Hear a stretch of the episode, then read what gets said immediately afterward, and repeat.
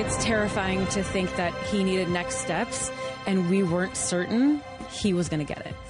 Tonight, the new signs of a healthcare system in disarray and a mother's desperation to save the life of her child. Good evening. We begin with a story highlighting a severe problem people across the province are facing and a terrifying chain of events for members of one GTA family. Their infant child, gasping for air due to illness, was moments away from being shipped to the U.S. for care, all because of our overrun hospitals. CTV's Mike Walker has our top story tonight. This is heart wrenching video of a parent's worst nightmare a two year old Oakville boy with RSV fighting for oxygen.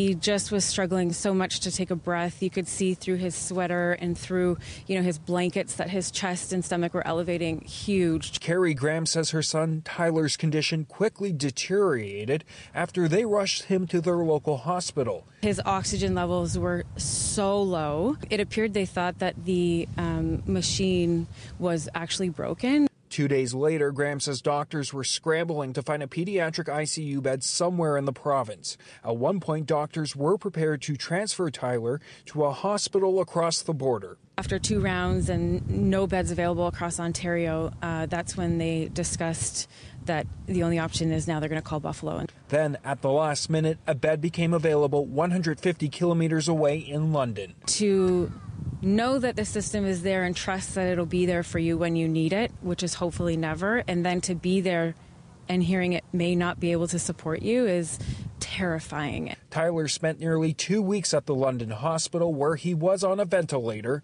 Are you feeling better? Yeah. His condition did improve, and Tyler was discharged on October 28th his third birthday. I love you, Tyler. That was the first day that morning that we had seen him without oxygen masks Ontario hospitals have seen a recent surge in pediatric ICU admissions and have been operating over capacity.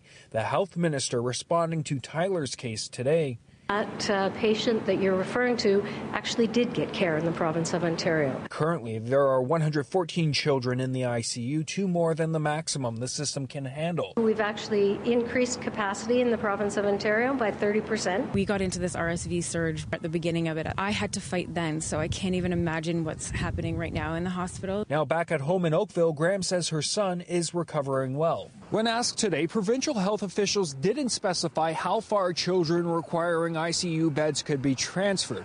Graham says she's sharing her son's story to make parents aware of the RSV symptoms. Mike Walker, CTV News, Oakville. Not only did the province's health minister deflect over the plight of little Tyler Graham. She's also pressing back against the state of Ontario's hospitals. Sylvia Jones saying today the Ford government is making improvements, but there are many critics who believe otherwise right now. CTV Sean Leathong is following the story for us tonight and joins us live. Sean. Well, Zuraidah Nathan, Sylvia Jones saying that parents should be confident that their kids will get the health care they need when they need it. But parents I spoke to today said they see the reality on the ground, they're worried, and they want the government to do more. They're the faces most affected by the crisis in healthcare. A group of mothers with their babies at Queen's Park to, in their words, stand up for those who can't yet stand. I am scared. I have two older children, ages four and two, and uh, you know they're going to school and daycare, and I'm worried that they could bring a respiratory virus home to my newborn, and uh, and she won't be protected, and she won't get the care that she needs. This group of parents making a small statement, but the reality of now has even kept some from this group at home. There's about 60 of us, and probably 10 of them right now are too sick to, sick to come. So there's pictures everywhere of the babies that couldn't be with us. As pediatric ICUs have swelled with patients, this group is asking for stronger public health measures, universal masking, and investment in health care. Something interim Liberal leader John Fraser agrees with, saying his daughter once suffered from respiratory distress as a young child. And there's no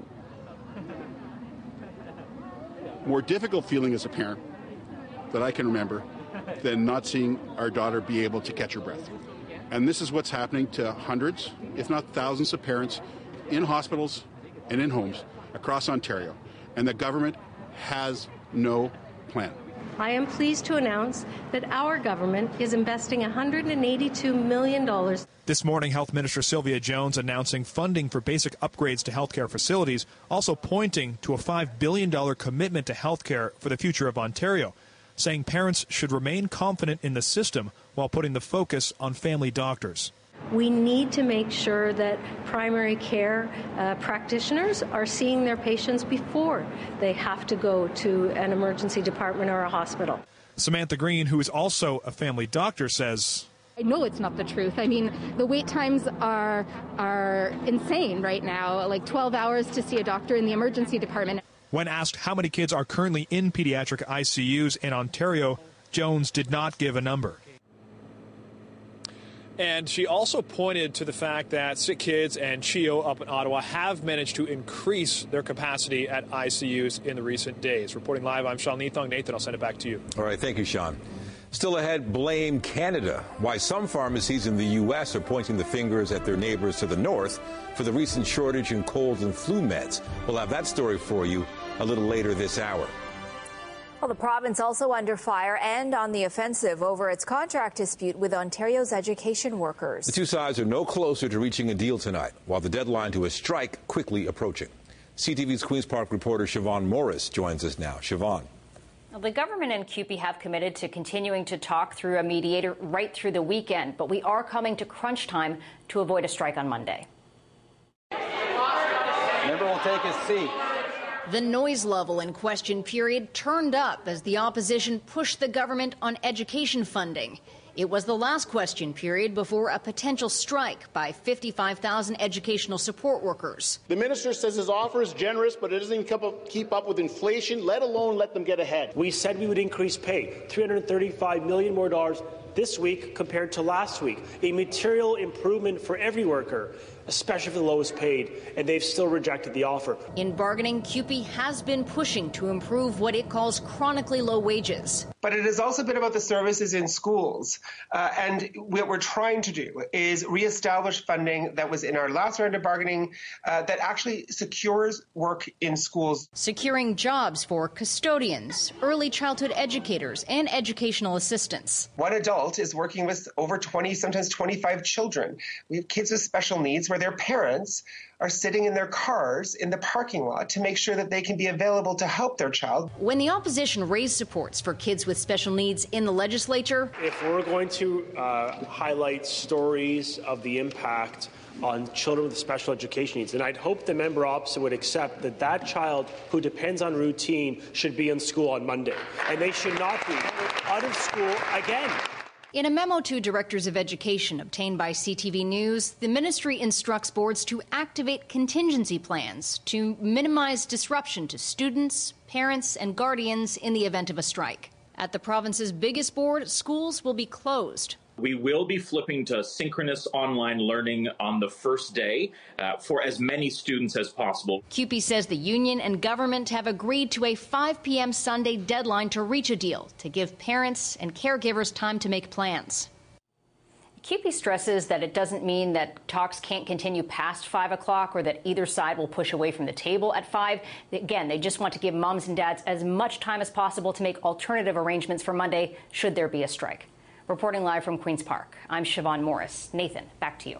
All right. Thank you, Siobhan.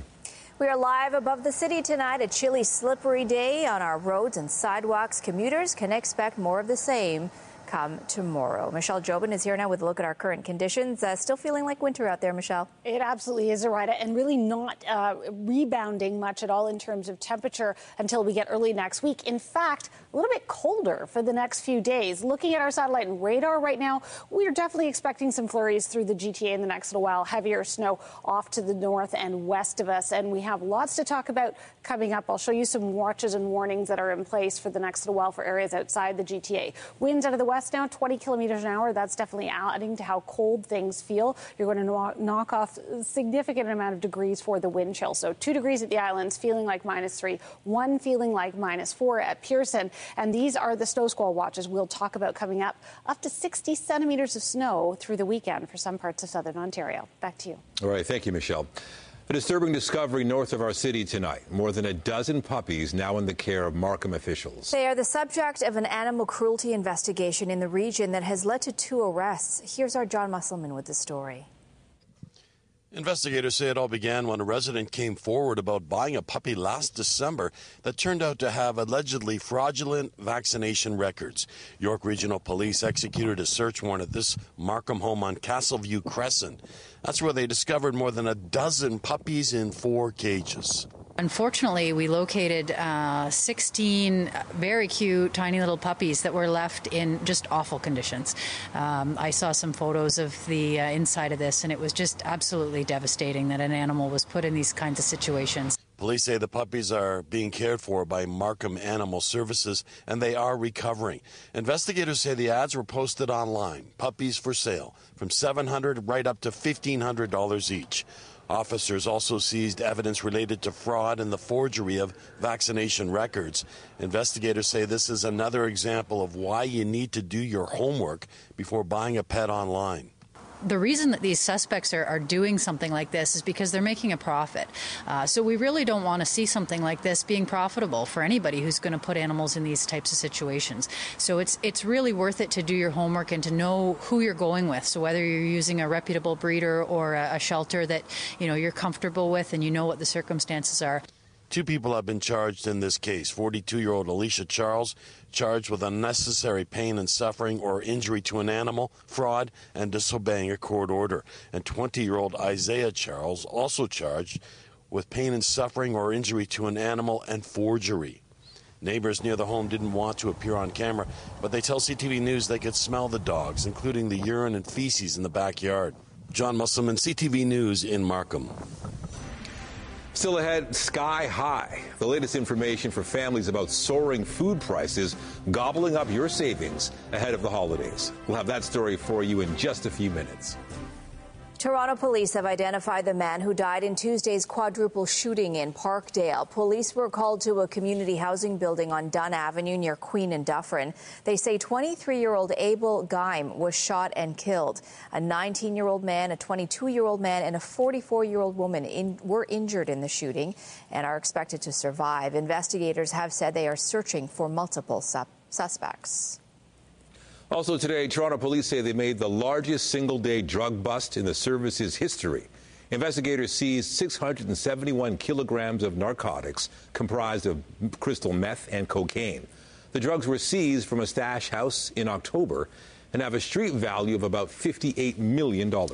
And provincial police say they have seized nearly $1 million worth of illegal cannabis and other drug products. This follows an investigation into an alleged distribution network. Search warrants were executed in London and Woodstock. Cash, other valuables, and a sawed off shotgun were also seized. Five suspects face drug trafficking and other charges.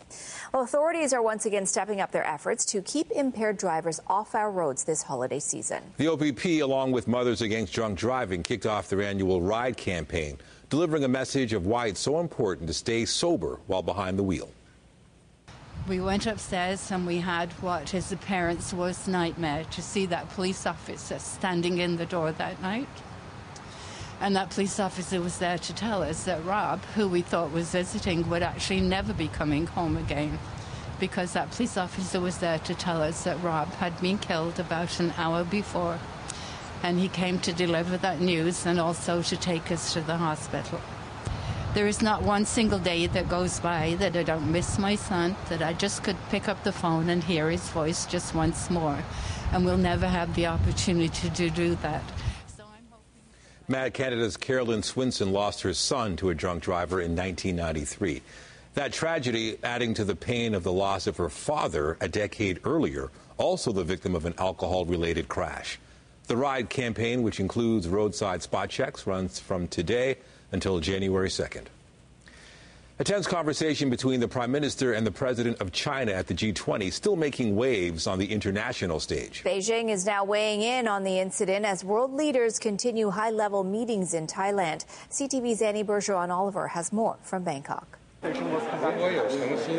A day after the Chinese president confronted Prime Minister Justin Trudeau at the G20 and accused him of acting inappropriately by sharing details of Tuesday's 10 minute meeting with the press, China is striking back, offering its own amped up narrative. I don't think it's a threat, a spokesperson for China's foreign ministry said. It's both sides reflecting their respective positions.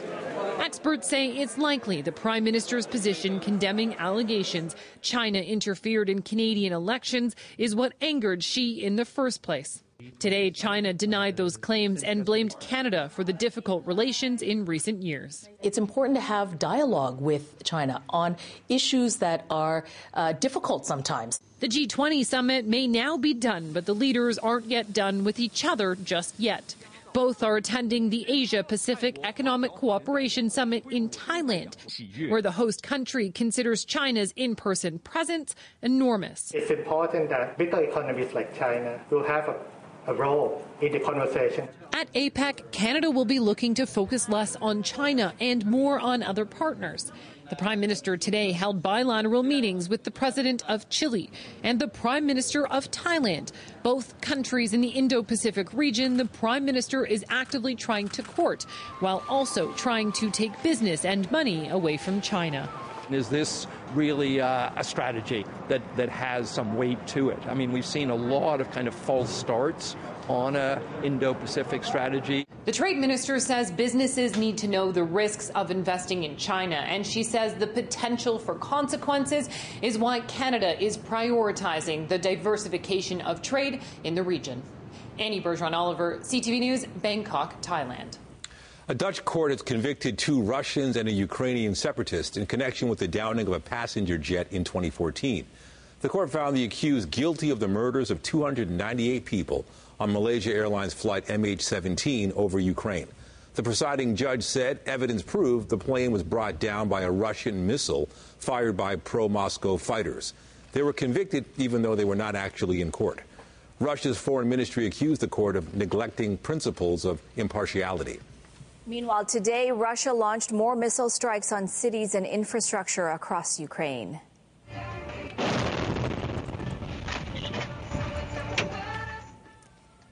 Video shows the moment a rocket hit a building in Dnipro. A government official says 14 people were injured in the attack. Elsewhere, four people were killed when a Russian missile hit a city called Vilniansk. Explosions were also heard today in Odessa and the capital, Kiev. And Poland's president visited the border town, which was hit by a missile earlier this week. Two people were killed when the projectile landed. Andrzej Duda repeated NATO's conclusion the missile was fired by Ukraine to defend against Russian strikes. But he said it was clear the incident was an accident. Ukrainian President Volodymyr Zelensky has said he disagrees with the findings as the investigations continue. That war in Ukraine has been a factor in the soaring food prices along your grocery aisles. The sticker shock has been relentless over the recent months, but tonight there are some signs it could finally ease.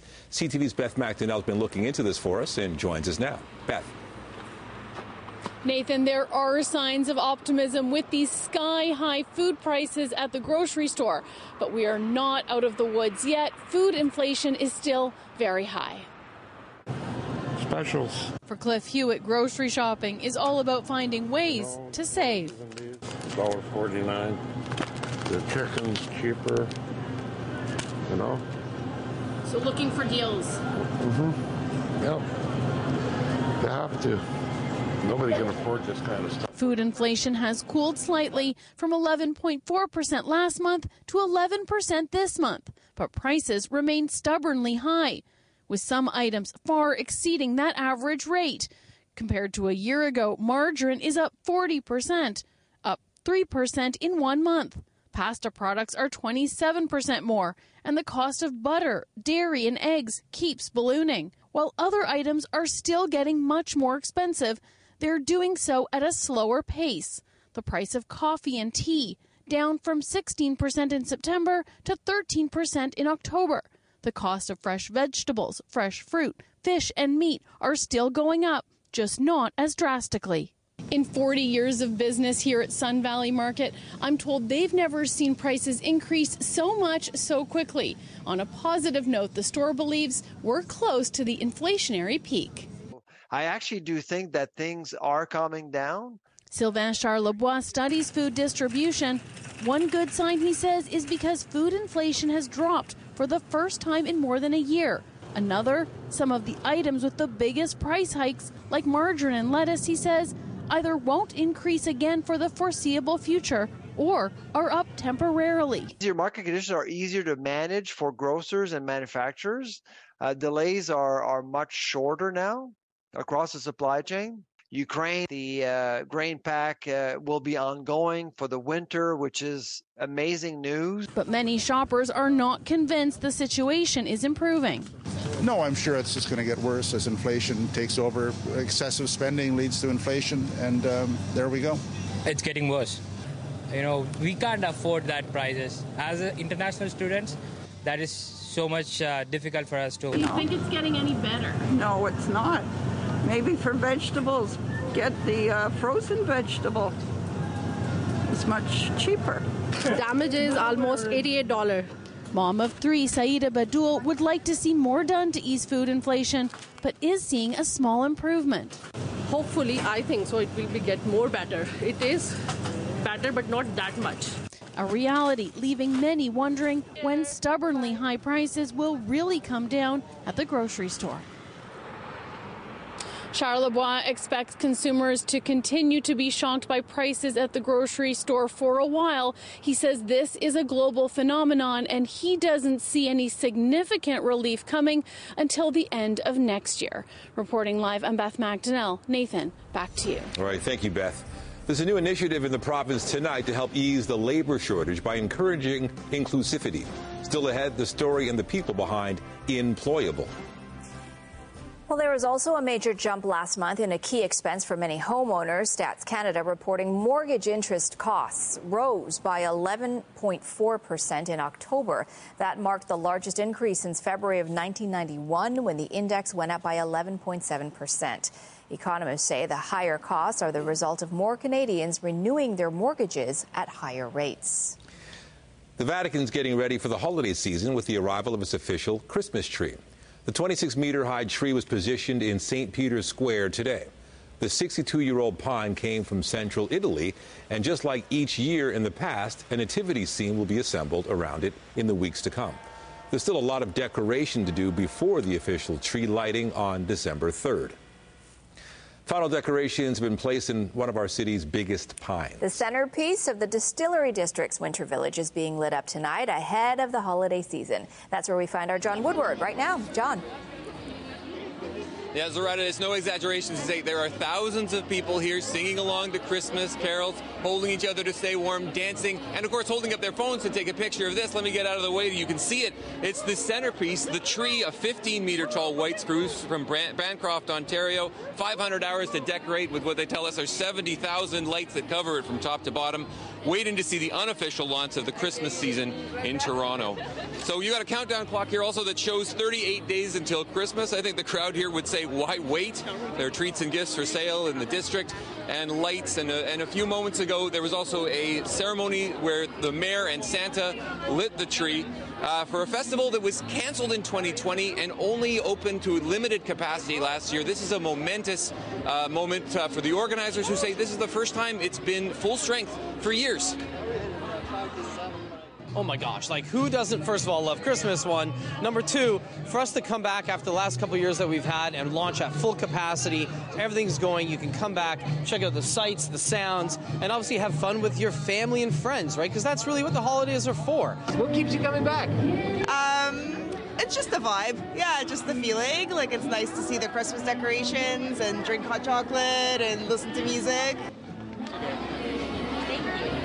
It was free to come in tonight. That's probably why you see so many people here. The next night it's going to be $11 a visit. But when you think about it, per light on that Christmas tree, that is actually very reasonable. And when you add in access to uh, all the small businesses selling their wares, well, you can get into those stores for free.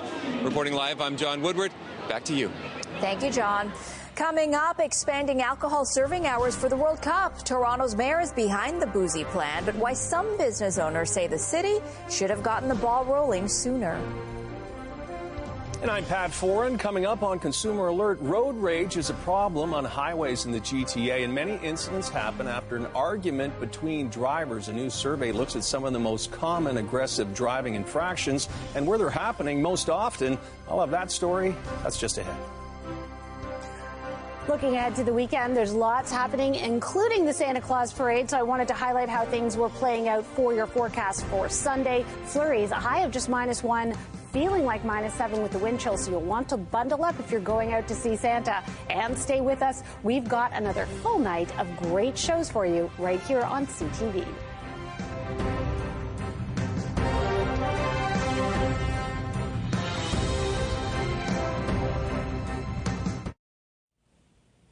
315 people died on Ontario roads last year, and 81 deaths were related to high speed crashes and aggressive driving. When motorists drive aggressively, it also increases the chances they could be involved in a road rage incident.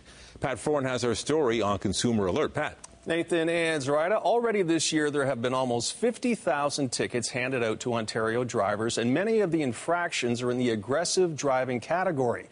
Police say people who are tailgating and speeding are more likely to have a road rage incident. It can happen in seconds. Oh! Oh my God! Oh my God, he drove right into him! On the police! On the police! An altercation with another driver can turn to words and escalate to violence. The OPP says it's happening too often. We get complaints from the public on a regular basis.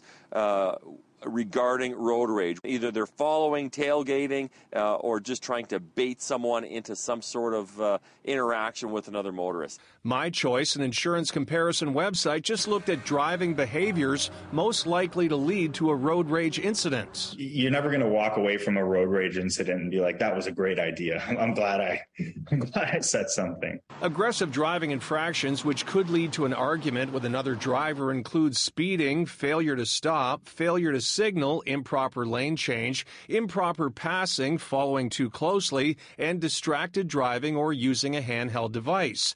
All of these violations are dangerous, and they can also cause your insurance premiums to go up. Your insurance rates could go up anywhere from 5 to 10%, and then your second infraction could raise them 10 to 15%. Uh, and then if you get too many tickets, uh, you know, your license could get suspended. The 10 cities with the most aggressive driving infractions North York, Hamilton, Brampton, Mississauga, and Scarborough, followed by Brantford, Etobicoke, Toronto, Kitchener, and London. Another reason to slow down winter weather has arrived and you can avoid accidents. Share the road. If someone wants to get by you, move to the right, let them pass. Use your signals, turn your full headlighting systems on, and drive in a manner that isn't going to cause anxiety and stress and frustration for other people you're sharing the road with. And one of the most common reasons for road rage is following too closely to another vehicle or tailgating. This can lead to brake checking when the other driver stops abruptly, which could lead to an altercation. On your side, I'm Pat Foran. If you have a consumer story idea, email us at alert at ctv.ca. New York's governor has declared a state of emergency in several counties near the Canadian border as a dangerous snowstorm approaches. Be ready for the worst. Have plenty of food in the refrigerator and be ready to check in on your neighbors. Governor Kathy Hochul urged residents to stay home and off the roads unless absolutely necessary. Buffalo could get more than a meter of snow by Sunday. This weekend's Bills game against Cleveland has already been relocated to Detroit. Of course, the question will any of that come here? Yeah, hopefully not. Although Buffalo, Niagara area notorious for getting the heavy yes, snow squalls. and the, the system is certainly not bound by the borders of, of geography. Mm-hmm. So what we are looking at is this seeping over into southern Niagara region. And it's sort of a classic snow squall setup for that area, for Kingston, Prince Edward County, and also for areas to the north. So I'm going to show you what we're going to see, but we're not looking at the squalls here in the GTA just flurries, but still cold. So we'll break all this down for you. Uh, weather is brought to you by Trane, the most reliable heating and cooling brand. It's hard to stop a Trane. So let's take a look at temperatures just quickly. We are at one degree, feeling like minus four, and these cooler temperatures all sort of play in. We do, yes, have a system that is moving up from the south, but what's really going to drive higher snowfall totals in parts of New York State, yes, and also southern Ontario is winds out of the southwest along with the system over the Great Lakes. So we have colder air traveling over the relatively warmer waters of the Great Lakes. And this is a classic scenario for snow squalls and lake effects. So, what we're looking at in accumulation, yes, heavy, heavy amounts we're seeing, especially southern Niagara region, in and around the Grey Bruce Peninsula. Kingston, Prince Edward, a little less for you, but still 20 to 30. So, these are the snow squall watches and warnings that are in place from tonight through till Sunday. Yes, through till Sunday. And I'll show you when we look at our forecast radar just exactly how this will play out. So I want everyone to be sort of vigilant about this because if you're driving in any of these areas, you can see visibility completely reduced in seconds by these squalls. We do also have some active weather tonight, especially to the south and west of us, but here are some flurries in the GTA, and we'll see that through the overnight period. So I want to show you on our systems how this is playing out. Area of low pressure moving in, but it's these winds over the lake. You can directly make those out uh, as you see that snow, that snow enhancement over the water. The lakes are relatively warm right now. They're not frozen over, and this is what happens. This, this is the system moves over, picks up moisture, and dumps it on the other side. So this is how you get that effect. So looking here, a little bit of snow for Niagara tonight. We get these really persistent streamers setting up off the lakes as we get into the next day throughout Friday. And then watch what happens on Saturday. This squall drifts to the north right over the southern Niagara region, really extending over in across Lake Ontario. And we see that through areas like Cobourg over towards Peterborough. And then again, yes, for Kingston, Prince Edward, and not to mention Muskoka, uh, Grey Bruce, areas like that, Parry Sound, Barrie, Orillia. Minus two tonight with those flurries feeling like minus eight. It'll feel like minus nine first thing in the morning. Tomorrow, a high of just two degrees with flurries, and minus three is our wind chill. Uh, and this isn't going to be much better in terms of temperature for the weekend. Minus two is our high for Saturday quite cold in the morning. Minus four overnight to Sunday. Santa Claus Parade at minus one with flurries, feeling like minus seven. We start to rebound only slightly in terms of temperature as we get into next week and more sunshine. Back to you, Nathan. All right. Thanks, Michelle. Well, we had our first taste of wintry weather, and today the city outlined its plan for clearing roads, sidewalks, and bike lanes. Officials say it includes a fleet of more than 1,400 pieces of equipment. Officials say they're confident they'll be able to respond to whatever the season has in store. We're also using enhanced weather predicting uh, technology. Uh, we have uh, road temperature sensors on our salt vehicles, and we use a road weather information system. These are weather stations that are located across the city that provide us with the data that tell us exactly the road temperature, the air temperature, and so forth that we were able to use, and then we coordinate our uh, our deployment according to those conditions. The city says residents can call 311 if an area hasn't been cleared 14 to 16 hours after a storm. Arguably, there are few things in life that go better together than suds and soccer. But for local fans watching the first round of this year's World Cup, cheers with beers may need to be swapped out for a morning cup of joe. Our host, Austin Delaney explains why. Cafe Diplomatico in Little Italy, a magnet for soccer fans during Euro and World Cup soccer matches. Even though Italy did not qualify for this World Cup, soccer fans will still converge and watch Canada and other countries compete in Qatar. But there is a big time difference from the host country in the Middle East, meaning some matches will start as early as 4:30 in the morning and many at 8 a.m., an hour before the bars can legally serve liquor. The mayor wants to change that. We always had intended to do something about the morning hours, and, and the decision that's being recommended to council by me, uh, which will be voted on next week, is to do it uh, at 8 o'clock in the morning. Soccer fans happy they can get a little more than a cup of coffee at 8 a.m. during World Cup. I, I like to have a Caesar in the morning. Uh, usually I wait till 9, but uh, being able to have one a little bit earlier, uh, enjoy some soccer. Uh, this is a once in a lifetime thing, so why not? It's good for the city, it's good for business. It's a great idea. It just celebrates the multiculturalism you know, it gets a chance to do something interesting with their city. Well, a good corner again, Atiba. As Canada defeated Japan 2-1 in a morning friendly today, the owner of the Cafe Diplomatico complained the mayor's motion is too little too late. The World Cup kicks off Sunday, November 20th at 11 a.m. The motion to extend drinking hours does not go to council until Wednesday the 24th. Temporary drinking hours extended the next morning. If we're going to take advantage of the early serving time, uh, it should start on the 21st because again, the first round of the World Cup has early starting, uh, early early games. There's 5 a.m. and 8 a.m. But after the 28th of November, all the games will be at 10 a.m. and later. Monday, the 21st, the popular England team takes on Iran at 8 a.m. our time. The cafe owner worried that fans will stay home and watch it there, where they can open a beer at the start of the match. Austin Delaney, CTV News. TSN and CTV are official broadcasters of FIFA World Cup Qatar 2022. You can catch all the action starting Sunday, November 20th. Banks that back to Ben. For Tavares, losing the slot in, shoots, scores! And the Leafs will look for their third straight win tonight when they host the New Jersey Devils. Toronto is coming off a 5 2 victory over the Penguins on Tuesday. The Devils, though, are on a 10 game win streak. The puck drops at 7. Just ahead, bad blood between Ticketmaster and Taylor Swift fans while the website is shutting down ticket sales for Swift's upcoming tour.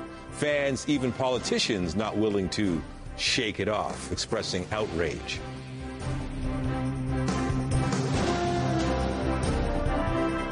Welcome back. A recent spike in overdose deaths has officials across the region very troubled tonight. Here's CTV's health reporter Pauline Chan with the warning from officials and what you need to know about the concern.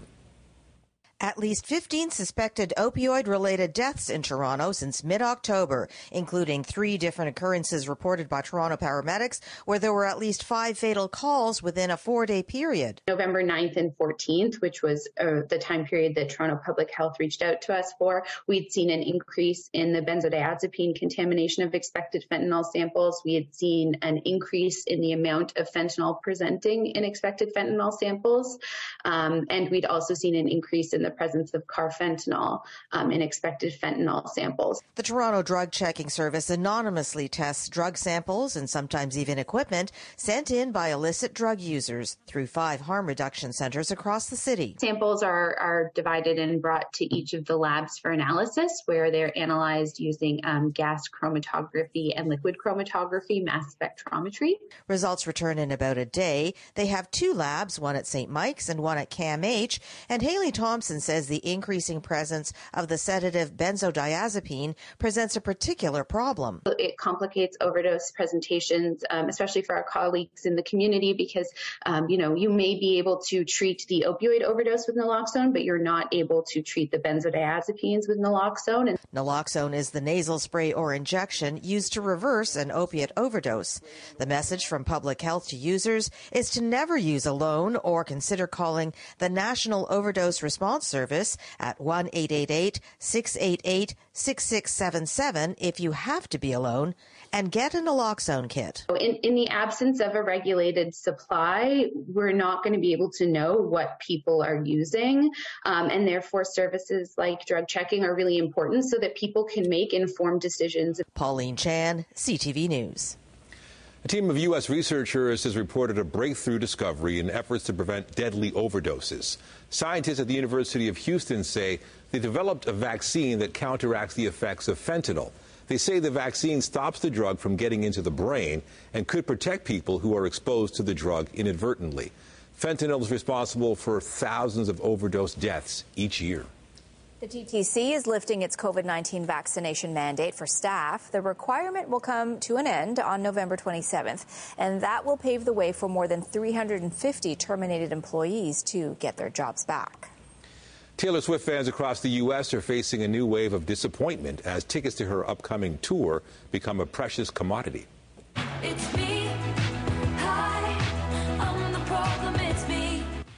Many fans struggled to secure tickets in this week's presale.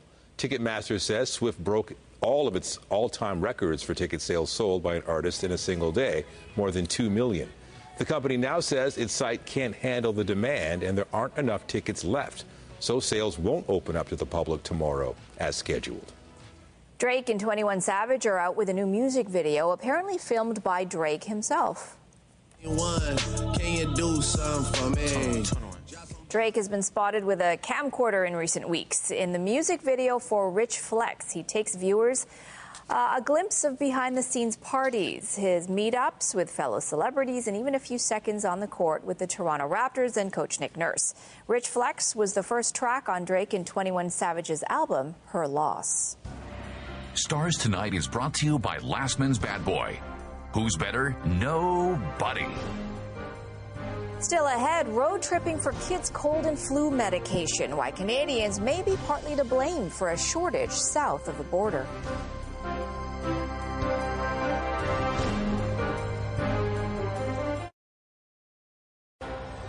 We will be flipping to synchronous online learning on the first day uh, for as many students as possible. Talks between the union representing 55,000 education workers and the province continue, with a strike deadline fast approaching. Low pay and understaffing remain key issues for workers. I saw some photos of the uh, inside of this, and it was just absolutely devastating that an animal was put in these kinds of situations. An animal cruelty investigation led York Regional Police to discover over a dozen allegedly abused puppies being sold online. The puppies are now being cared for by Markham Animal Services. Two people have been charged. He just was struggling so much to take a breath. You could see through his sweater and through, you know, his blankets that his chest and stomach were elevating huge. And pediatric ICUs pushed to the brink nearly sends one Oakville mother outside of Canada for treatment for her infant. As we've reported here on CTV News Toronto, some families are also going the extra distance to find children's flu medicines, even crossing into the U.S. But as CTV's Rich Garton reports, there is concern tonight that Canadians may be partly to blame for a shortage south of the border. Many drugstore shelves in Windsor are bare of children's medicine. Supply chain problems get the blame. The federal government announcing imports are on the way from Australia and the U.S. to supply pharmacies for several months. So that children and their families can have access to those drugs in the very short time, and therefore we'll be keep working on a longer term solution to these shortages. Today, people aren't waiting. They're just crossing the border. That's what Nathan France of Windsor did while stateside at a convention. I had family call me. Um, my ne- and request uh, children's Tylenol for my nephew. France stopped off at a CVS on his way back from Detroit Metro Airport. He scooped up some off brand medication as all the name brand product was already gone.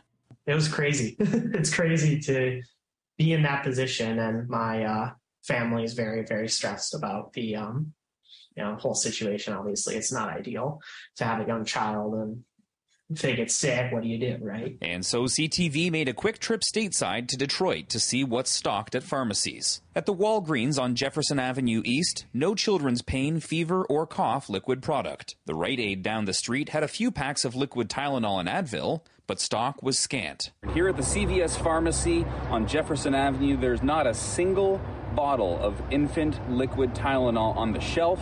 The manager at the store says Canadians have been coming over even calling ahead to see if there's any product available, and the answer is usually no. Managers at all three stores confirming Canadians are coming in and buying up the product in bulk. There are currently no restrictions on how many you can purchase. All this while hospitals are filling up with pediatric patients. On Thursday, Windsor Regional Hospital was down to 17 pediatric patients from a Monday high of 23. Hospital officials noting they have supply of children's meds and are monitoring the situation. Rich Garton, CTV News. After the break, a new tool connecting job seekers with Down syndrome with employers, tapping into a valuable resource and an underrepresented part of the workforce.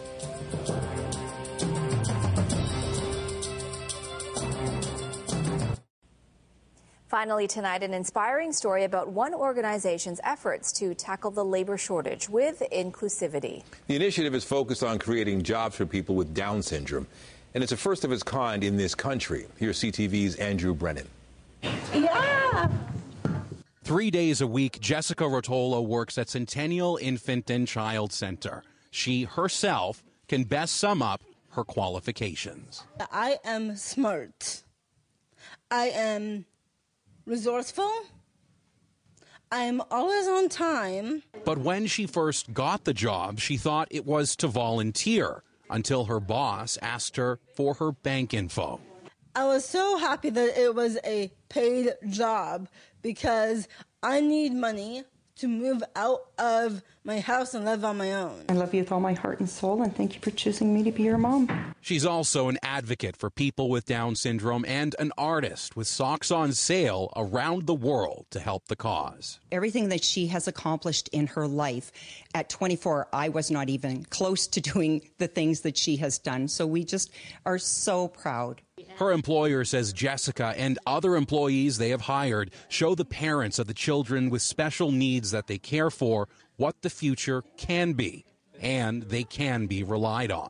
Nobody's called in sick. They're always on time. They stay until the end, and they do the tasks that have been assigned to them very, very well. While Jessica has found paid work, that is a challenge for many living with Down syndrome. One new tool is trying to change that. I want to work. Me too. Employable has just been launched by the Canadian Down Syndrome Society to connect job seekers and employers who may not realize all these candidates have to offer. Reliable, you know, they, they're low absenteeism. And these are all business cases where there is data to support this that, you know, people with Down syndrome contribute as much or as more as other team members. For Jessica, it's about being seen and recognized. I want people to know that I am a confident young woman who is rocking life. Andrew Brennan, CTV News. It's a great story. All right, a lot of people tracking that snowstorm. Yeah, lots of snow on the way for some parts of southern Ontario. Not so much here in the GTA, but we'll take a look at where we are expecting it. So let's take a look first at what we're expecting in terms of temperature over the next little while. Definitely cooler. Right now we're sitting at minus one, feeling like or one degree, feeling like minus four, and we do have flurries through the area. Snow to the southwest of us, definitely, and to the south of us. It's uh, these snow squall warnings that are, or watches, I should say, that are a concern. Anywhere between 15 and 60 centimeters of snow between tonight and Sunday in these intermittent squalls that will set up through the weekend. So be aware of that if you're out on the roads. Tomorrow, a high of two with flurries, minus two for Saturday, minus one for Sunday. All right, thank you, Michelle.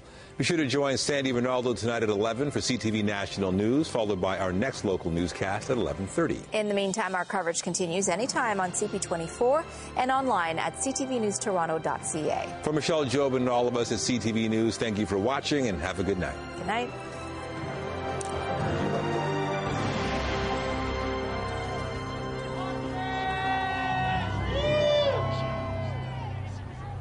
That is spectacular. Look at that, 70,000 lights.